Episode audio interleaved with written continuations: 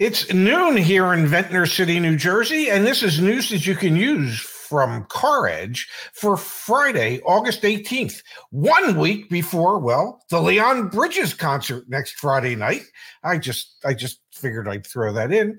Um, for those of you who were whatever. So we're your hosts, Ray and Zach, and well, it's Friday, which means Dad, Dad, Dad, Jesus Christ, dude, you are so, you are so, like, I'm gonna bring Kimberly in just so we can talk about this. Thank you. That was a very modest knock. You're, you what are you doing this morning? A modest knock. yes, um, I I believe the term is he's full of piss and vinegar, ladies. and gentlemen. or Hi guys, as, how are you?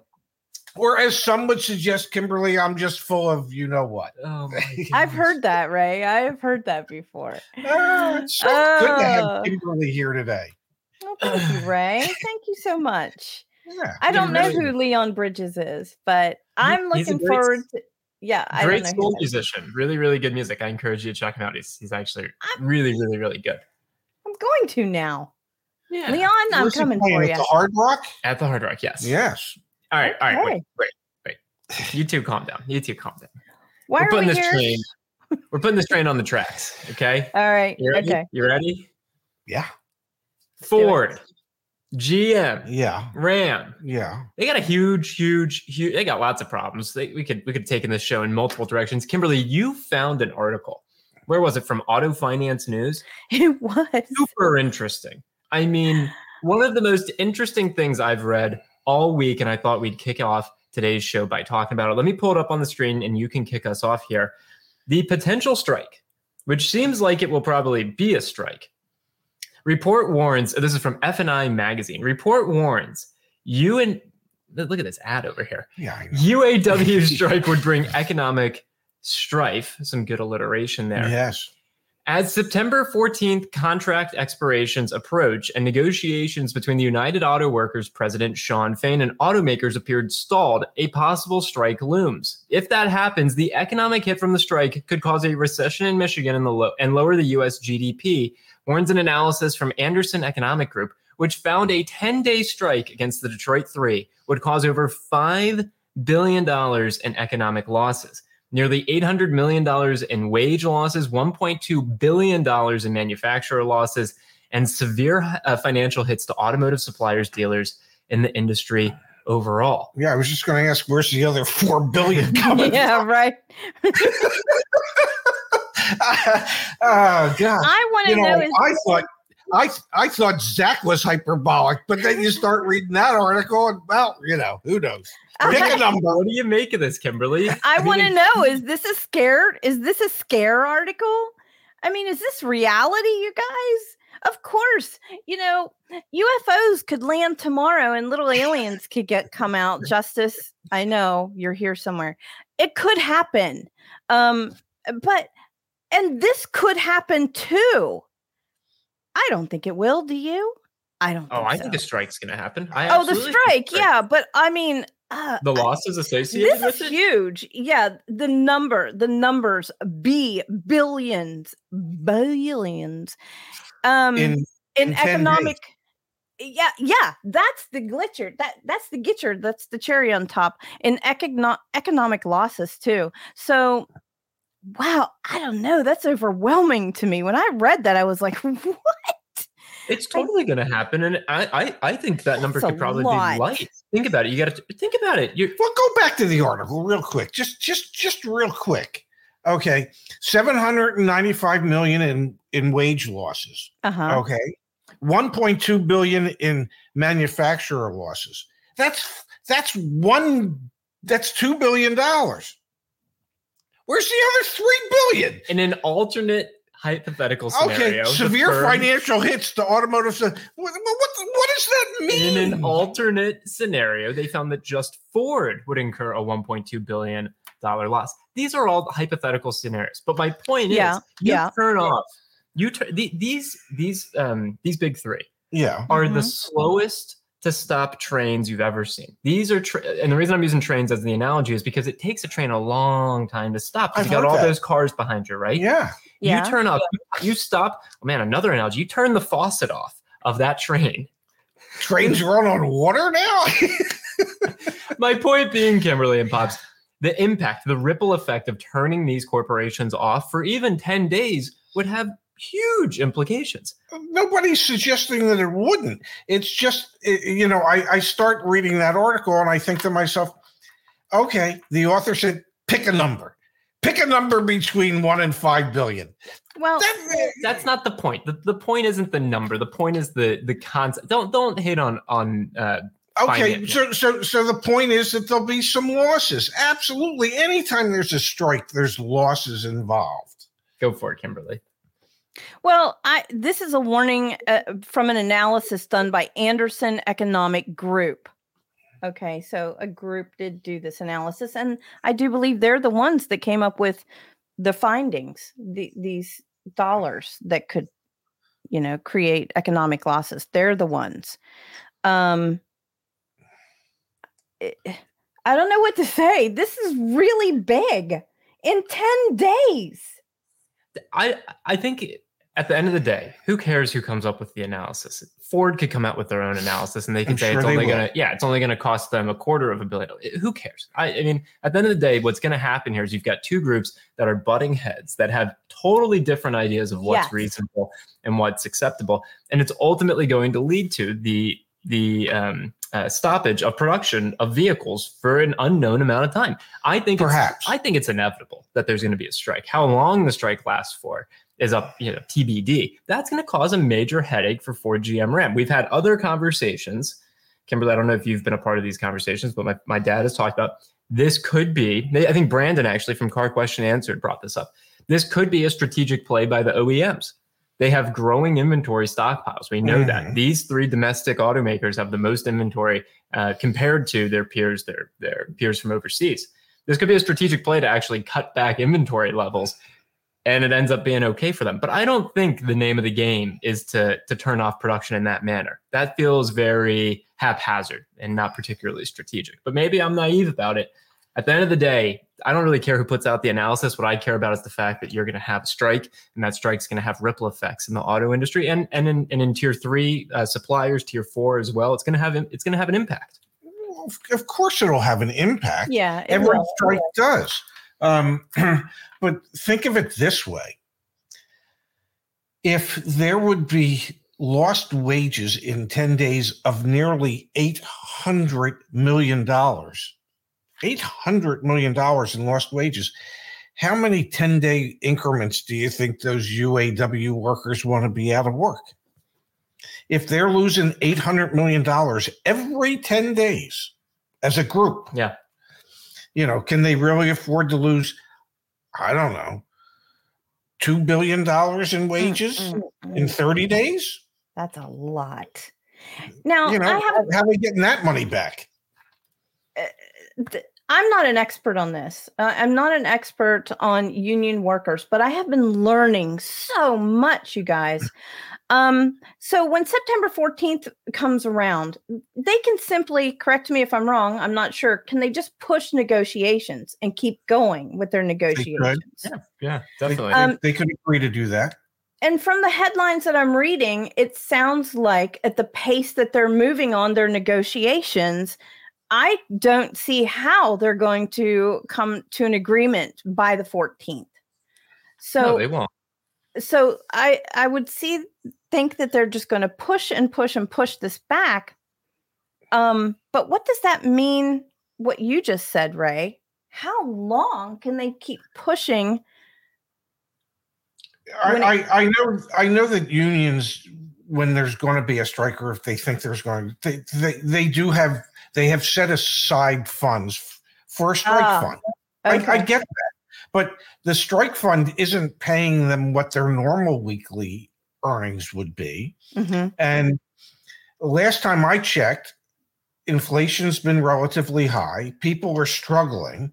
So if if a strike fund pays them 75% of what they would normally get as opposed to the 100%, well between inflation and everything else, that 75% isn't going to be near enough to keep them above water. Mhm. So how long can it go on? I I don't know. I mean, at a certain point, if if it if, if the strike were to be a very long strike, if the union were to um, get the big three to agree to their wage price demands, at a certain point, these people are going to price themselves out of a job because industry won't be able to survive. Right now, we see the price points of automobiles out of reach for most people. Well, if there's an increase in labor costs, that's going to get factored into the MSRP of a vehicle. Totally. And so that labor cost is going to be passed on to the consumers. Something tells me that the increase in MSRPs are going to happen no matter what, whether there's a, uh, you know, whether the UAW ends up laying down, which they're not going to, whether the UAW lays down or if they negotiate hard, they strike for months with an M. I still think you're going to see 2024, 2025 model year vehicles and the MSRPs have gone way up. That's the new normal for the OEM because we've proven to them Mhm. that we're willing Yes. to pay more money Yes. for transportation. That's what 100%. yeah, that's what the past two years have shown them. I think the UAW is also looking at like what happened to UPS recently, and they're saying, "Come on, we need to." Because when was the last time? I don't. I don't know this. I don't know the answer to this. When was the last time the UAW negotiated with with the big three? I mean, I, I don't know if it was six years ago? I Mm, think it was six years ago. 2017 or 19? 19. If it, if it was 17, that'd be six years ago. I mean, they're they're, they're looking around. They're thinking, okay, like we we want we want more. We want better. I don't blame them. I get it. Everybody wants more. Everybody wants better. But at a certain point, if if you keep if if the more that you want is so significantly higher than what you already have, you run the risk of pricing that industry out of business. It, Mhm. uh, it it's it happened in some labor unions in England where jobs were lost because the companies could no longer afford to compete on an international basis because their labor costs were too high. Yeah. I and I and I think I think everybody is entitled to be able to make a living wage. Everybody should be able to make a living wage. Did you not just hit on something that could be at the crux of all of this, which is an opportunity for foreign automakers to gain more market share? We've watched Honda, their sales year over year up nearly 55%. Hyundai Kia sales are on a tear. Subaru sales are bouncing back. Mazda Yeah. sales are bouncing back. Are we going to watch foreign automakers really take over from the domestic big three? Because we haven't even dug into the other huge problem that the domestic big three have, which are those stockpiles of overpriced inventory Mhm. we, we can pull the day's supply back on caredge.com or we could pull it up from Cox Automotive.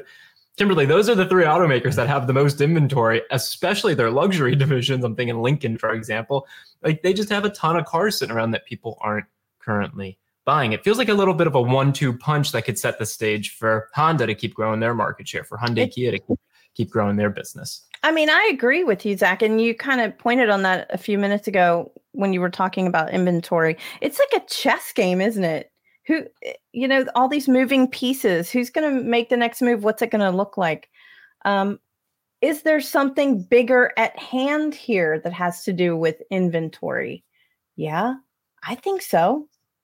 I think so too, because you if you're if you're in Ford's boardroom You've got pressure from UAW, and that's going to drive up your labor costs. You've got pressure from your dealer group. I mean, we just watched Jim Farley travel the nation, stopping at at um, his Ford dealerships to talk about EVs with his dealers, which was a brilliant move because dealers are really frustrated with Ford right now. But he's got pressure from his Ford dealers saying, "Hey, you've you've socked it to us with expensive inventory that people are not buying anymore." And then you're looking at well, consumer demand there is is there for the brand. Like people love the idea of Ford, but they just can't afford it. That that those those are the chess pieces you're talking about, Kimberly. And I think ultimately something's got to give. You know, like they're gonna have to strike a deal with UAW. They're gonna have to appease their dealers. They're gonna have to find a way to move more metal. At the end of the day, that's what it's gonna come down to. even even if there is a strike, there's always an end to the strike. This is true. I mean, this is what we know, right? We do Yeah, know yeah, I- that. yeah, I've I've never seen a strike yet that ultimately didn't have an ending. One way or the other, it has an ending. Um, and and it's like in in many cases, it one side wants to break the other side's back Yeah. to finally Yeah. get them to capitulate. The the idea, at least in my mind, would be to try and find that common ground um, uh, prior to breaking e- each other's backs, and and you don't have to have that strike. Negotiations are all about leverage. So well, and, and truth of the matter is, the negotiations won't get started in in reality in any substance until probably the seventh of September. Well, right now, what we're watching is theater. I mean, you've seen the statements come out Uh, from yeah. CEO. You've seen the responses from the president of the UAW, like tossing stuff in a trash can. Like it's all theater and games right now. The unfortunate reality is that millions of people are going to be impacted. It's the last week of negotiations that are when negotiations really happen. All right, let's put us all on the spot. Who thinks there's going to be a strike? For those of you that listen to the podcast, we all just raised our hands. Let's switch gears, guys. Let's talk wait, about wait. another- Can I just say one more thing? Because I am learning about the UAW and how all this works. But I did email you and Ray uh, that I can't even get over the corruptness prior years.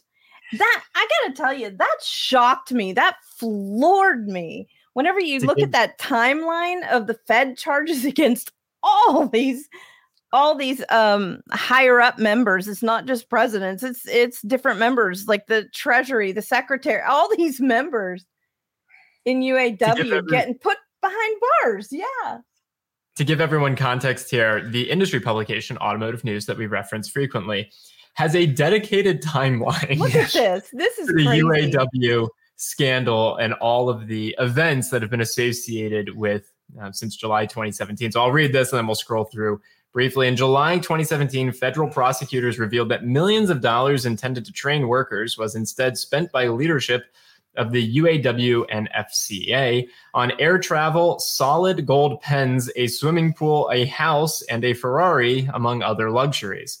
16 indictments and 15 convictions so far have exposed fraud within the massive U.S. auto manufacturing union and called into question the collective bargaining agreements ratified in 2011 and 2015 with FCA. Will this scandal spread? Here's a timeline and a list of our key players. So, again, the industry publication has a full on timeline landing page. shocking to me when i learned this i was like what my jaw hit the floor It keeps going, folks. Yes, it just keeps oh, going and going and going and going it's crazy and it, and and it's two presidents in a row. uh, yeah the have, last two yeah, that have been convicted and are have been sentenced for jail time. Uh, you know, anytime there's millions upon millions upon millions of dollars, it's no different than than say the federal government or the state government. It, it- there's there's very rarely a real strong forensic accounting of what happens to all these funds that suddenly come into an organization, whether it be a federal agency, whether it be a state agency, Look whether the it be loans. There's so much yeah, fraud. yeah, whether whether it be uh, a, a, a, a a union. Yeah. I mean, I I just know that if I was a member of that union, I would insist before you could collect another dime of dues from me. I want to. I want a, a forensic accounting report of where Yeah. every dollar is going. yeah. You know, yeah that How- was shocking to me yeah. How come nobody knew this was missing? For those Sorry. of you who have never seen The Irishman, great movie that ties into some of the uh, behind the scenes. There's there's Yes. aspects of that that tie back into Yes. union and and um, labor, and a lot of that um, And, was back and in Philly. But and still, and the really interesting thing is, is a lot of that happened at one of our favorite restaurants Yeah. in the city of Philadelphia, the Villa di Roma. but it gives you it gives you some Yeah. perspective on how this industry has worked in the past, and maybe a bit Yes. of what's still going on Yeah. today. oh, I, I, what do you mean maybe? likely is when there's millions of dollars involved. Yeah. All right. I want to remind everyone back at caredge.com. This is where we can help you with all things buying, leasing, selling a car. Hope you're okay there, Miss Kimberly Kline. So please go check out caredge.com. We've got so many great things the team has been working on recently. I am so proud of them. So please go take a peek, browse cars, sell cars. If you look for our tools, the CarEdge report, Black Book valuations, our OTD calculator, all the various services, including the service contracts, warranties that we offer, even auto insurance and more, plus all of the free resources back Plus, at caredge.com. Now, Kimberly Pops, let's switch gears and let's talk a little bit about uh, consumer advocacy because that's really at the end of the day what our platform's about. And we've received some thoughtful contributions while we've been going. We'll turn our attention to those in just a few minutes. Spot deliveries, yo yo deliveries. Let's talk about that. Consumer groups ask FTC, Federal Trade Commission, to set car dealer obligation on spot deliveries. Several consumer groups have petitioned the FTC to require that car dealers uphold the credit terms in spot delivery if a lender can't be found to buy a deal. Kimberly, can you give us a high level overview of what a yo yo delivery or a spot delivery is? And then let's get your take on this news from the FTC. Yes. or maybe pops um, a spot delivery is whenever um, y- you come into the finance office and I don't exactly have an approval for you yet. But I think I'm going to put you here. I think I might put you there, but I don't have a solid approval yet. And then what happens, this can go several different ways, but what happens is either later in the day after the customer has driven off in their new vehicle or the next day, um, all of a sudden the finance manager starts getting approvals or declinations in and they're seeing stipulations that must be met. And oops, I didn't make a very good call and I wrote you at 10% without stipulations like proof of income, proof of residency, and so on. And now all of a sudden, I have to restructure this deal because I did not have that solid approval. And I'm making a phone call going, Hey, Zach, I need you to come back in and re sign paperwork. And Zach says, Well, why? And then I say, Well, just come on in and I'll go over it with you because we don't want to disclose anything over the phone you know we want you to come back in so we can hit you with your new terms which are double the in, double the interest rate. And by the way now i need a vial of blood from you because it's part of the stipulations. And it sounds to me like what they're asking for this consumer group is they're just saying hey um, we want you to keep correct me if i'm wrong on this but it sounds like they're saying we want you to keep what you had that customer sign. Yeah, now sure there's a flip side to this though you guys. Like first of all there should be no spot deliveries or yo-yo financing. That needs to go away. It just needs to be done. It needs to be illegal. However i have done and thankfully i worked for a very very good organization where we didn't allow that to happen. I have done spot deliveries with someone who's had an 800 credit score. I read their credit. It looks good. I know. A finance, a seasoned finance manager, they know their lenders well, their relationships. Yeah. I know I'm not going to have a problem getting you into the guidelines at the interest rate that I'm, I know I can get you into.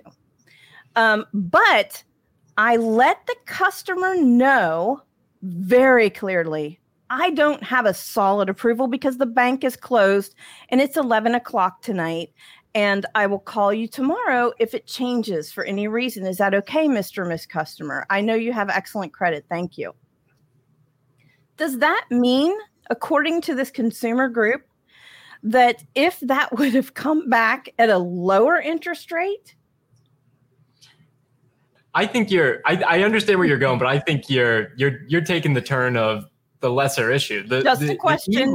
Yep, just it's a, question. question. The, the evil in this, I think, and I think evil is the right word, is what you described, which is someone comes in, a finance manager lets them take a car home, says, Congratulations, yeah. you bought your vehicle. But in all the paperwork you signed, you signed a document that says that if the loan can't get approved that we told you we could get you approved for, then you have to come back. The evil in that is then when you show back up and it's the vial of blood, right? it's it's we actually couldn't get you approved. We need five thousand dollars more cash down. Your payment's going to go up to this. Yeah. That's that's the case that these consumer groups are watching out for, not the 800 credit score Friday night. I get it. I get it. I'm being nitpicky. Yes. well, the, the evil, the evil is is when the sales manager structures a deal to reach the payment that the consumer wanted that the sales manager knows in his heart of hearts can't be done. That's the evil. And and the sales manager will say to the finance manager, just do the deal and we'll worry about it later. And if if if you've seen it, I'm sure. Um, oh, I've yeah. seen it. Yeah, yeah, uh. Where Absolutely. where the the sales manager, the GM says, just do it. Mm. Just spot the deal at these terms, and we'll worry about it later.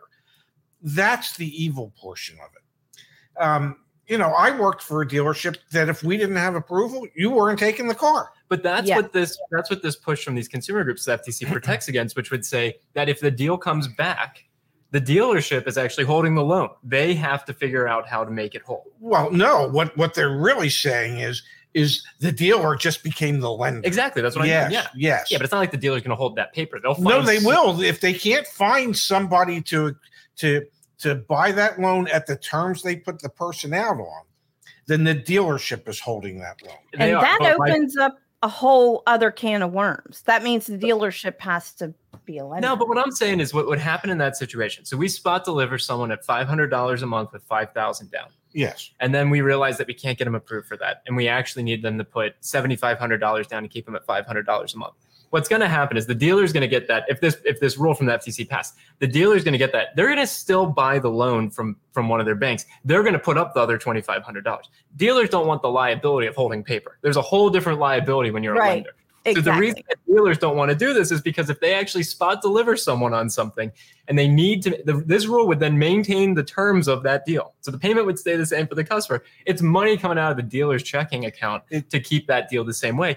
They hate the concept of this, but it's the right way to approach things because we shouldn't put people into finance deals that we know we can't get them approved for. Well, yeah, that yes, That's we can evil. we can all agree with that. There are dealers out there that do that on a consistent basis. And there are And- consumers who know they can't actually get approved for this crap and they still sign it and they Yes. shouldn't. Yes, and, and and yet there are also dealers out there, and Kimberly worked for for a group that did it this way, and I worked for a group that that said, "Hey, we don't have an approval. You're not getting the car. You're not taking the car." You, you know what? It, it should be if if you're the the dealership is concerned from this perspective that if you don't send the customer home in the car and the terms change be, between the time they left your deposit and they come in to sign Mhm. the approval that the customer's going to go, well, I'm not paying. I don't want the car. But if you send them home with the car and all their neighbors see they have this new car in their driveway, well, they're going to do whatever it takes to keep that car. The, the right way to do it, in my mind, is if you don't have an approval yet, take a deposit, hold the car, let us see what we can get done for you. And if that's acceptable, you'll come back in, you'll sign the paperwork, and you'll take your car. If it's not acceptable, we'll give you your deposit back and everybody can move on with life. And nobody is put in a position where there's going to be this this yo-yo financing where you went home with the car and now you're coming back. Yeah. you just yeah. So I have just have a couple things to say about it, and that is I have often, often had people come into my office, sit down to sign their paperwork, and say to me, "Now, Kimberly, this is a solid approval, right?" So there is, God, I hate. How do I say it right? There is a little onus here. I want to empower people to go in and say those words. This is approved, right? Can I see my approval? you know, I don't want to come back in. I have often had people come in and say that. The second thing is, you know, there are certain things that are helping with this, and that is uh, desktop in the finance, the desktop pad in the finance, instant funding. Instant funding. So maybe, Mr. and Mrs. Buyer, you might also want to say this does have a, I am approved, right? I have a solid approval. And how long does it take to get this loan funded? Is it instant funding? A lot of dealerships have this today, and it's a good thing. Instant funding. So if you're signing on a desktop, um, often immediately the paperwork goes and it's funded within minutes, within the hour. When you're out there and your salesperson's going over your car with you, well, during that time, your loan is hopefully being funded. So and I think that's Yeah. that's a really good point, Kimberly, because most people don't understand this. We've talked about it in various videos and streams, and it's a pretty nitty gritty detail. But dealerships measure something called CIT, contracts in transit. The moment you buy a car and you finance it, it's not like the dealership's checking account goes up by fifty thousand dollars. Far from it. They have to wait for the bank contract to go through to get funded by the bank. And so what you just said is spot on. If they have instant funding, they have the approval, you're driving home, there's no worries. Your, your paperwork's not going to change because they already got the money. The dealership's bank account got the money. The approval was approved.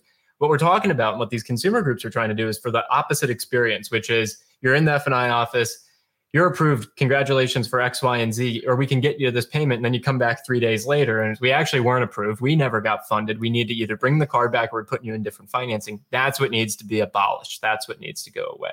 So you're that I love that idea of asking, how long is the contract going to be in transit for this loan? And if they say, oh, well, we actually yeah. don't have an approval yet, they'd be like, what are you like? Ask that question. How long does it take for the contract in transit? They would just, the finance manager would be like, who are you? Why did you ask that? Yeah. yeah, yeah. Have you worked at a dealership before?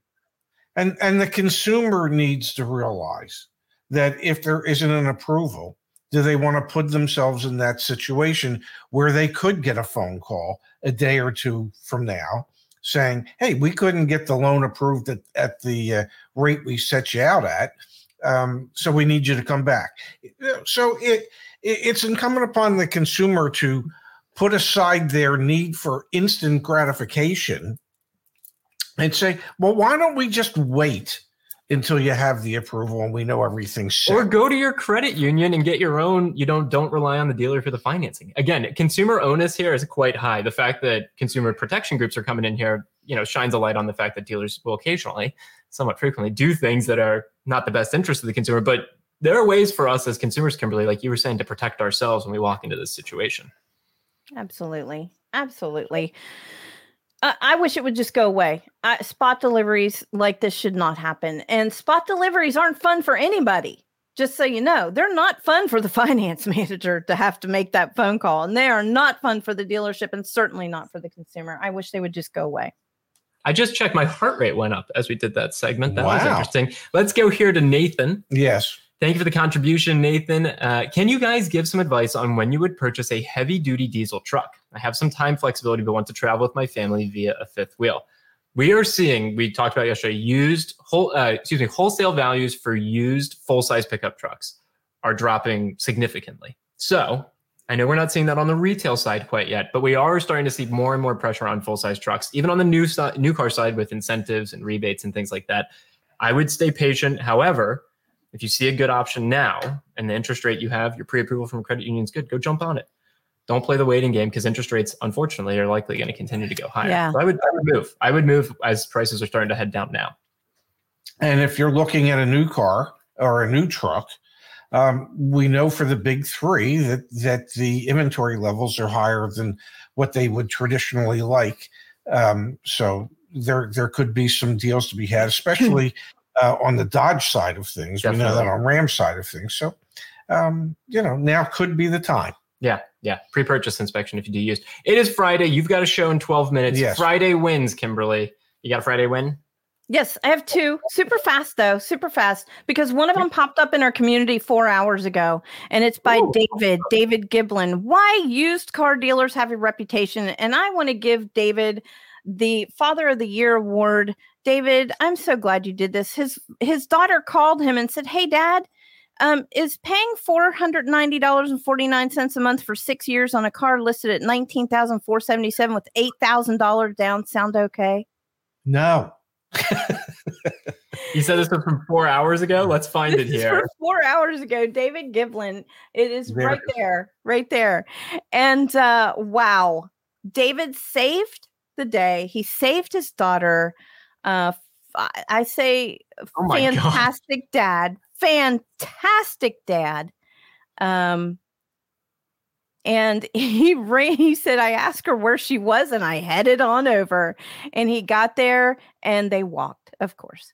Um, wow. and then they were chased. The salesman chased him. Um, and, but yeah, so, yes, yay for you for saving your daughter. And the second one is super, super quick because it was an automotive news. West Virginia man, youngest to earn world class technician status. He is from that. my state. He is also from my area. And I am very proud to say that this West Virginia man is the youngest to earn world class technician status. He had to go through a lot to get to it, and he did, and he kept his eye on the prize, and he's doing great. And we Good need more like him. Happy Friday. Yeah. Happy Friday. That's awesome. Pops, you got a Friday win? Um, uh, Elizabeth Asser um, was uh, in contact with me. She was looking at uh, a, a Mazda CX90. She was dealing with a dealership that said, "Oh no, we're not allowed to sell below MSRP." Um, I shared with her, well, not allowed is not so. They can if they want to, uh, but they might not want to. And I and if they don't, and and they just insist that they're not allowed to, go find a dealership that will. She found one. She picked up her new CX90. Um, I believe between loyalty and discounts, she got about fifteen hundred dollars off on her brand new CX90. So, um, yeah, dealers are allowed to sell below MSRP, and she found one that would. Yes. That is awesome. Thank you for I doing love a that. Friday win. Yeah, Um, look at that. Yeah, no, justice. I'm I'm right there with you. I was expecting meatball sub. Yeah, true. Like I was Yeah. expecting a win. Well, how What about about the you, other one? Zach? I, I, I survived our sale event. Yeah, my dad unfortunately had a, uh scary case of vertigo Mhm. after the uh, CarEdge sales event last weekend, and I my win is the fact that we are now working on two other dealer groups. Um, one down in Fayetteville, North Carolina, another in Savannah, Georgia. So I'm going to be doing some travel over the next couple of weeks to set up uh, follow-on CarEdge sales events, and importantly, Yes. have these dealers just join us as uh, powered by CarEdge dealers. So we set their pricing monthly, we set the expectations, at home delivery, all that fun stuff. We are at the early stages of building out a nationwide network of powered by CarEdge dealerships where you can go and expect the treatment that you would get from CarEdge pre negotiated pricing, no hidden fees and add ons, uh, in and out in 60 minutes or less, delivery to your home. I'm really excited. Pre negotiated F&I products, guys, like everything pre negotiated. So feeling really proud of that. That's a huge win for me. I'm excited that there are more operators, more dealers out there That trying- would starting to starting to see what we're doing and wanting to be a part of it. that would be a huge win for the industry. Yeah, it really would. Really, Yes. really would. Absolutely. Kimberly, please wear that leather jacket when we are negotiating the F and I products with these dealers. I think it'll just set the tone, make sure that they listen to us. And uh, thank you for being here. Did, yeah, no, did that joke not land? It was not a joke. It was very genuine. Oh no, I th- I didn't know if you were saying that or if someone else was saying that. I For was- you, I think I think if we showed up to negotiate uh, service contract prices, and you walked in and you're wearing your leather jacket, and you said, "All right, guys, here's the deal." Be careful how you hit that table, by the way. Yeah. Thank you so much, guys. Thanks so Kimberly, much. enjoyed the weekend, pops. You've got CarEdge Electric in Eight minutes. seven and a half minutes. Okay. All right, Have a seven great and a half. Kimberly, and thank you for being here. Thank you. It's always a pleasure, you guys. Yep. See, you ya. later.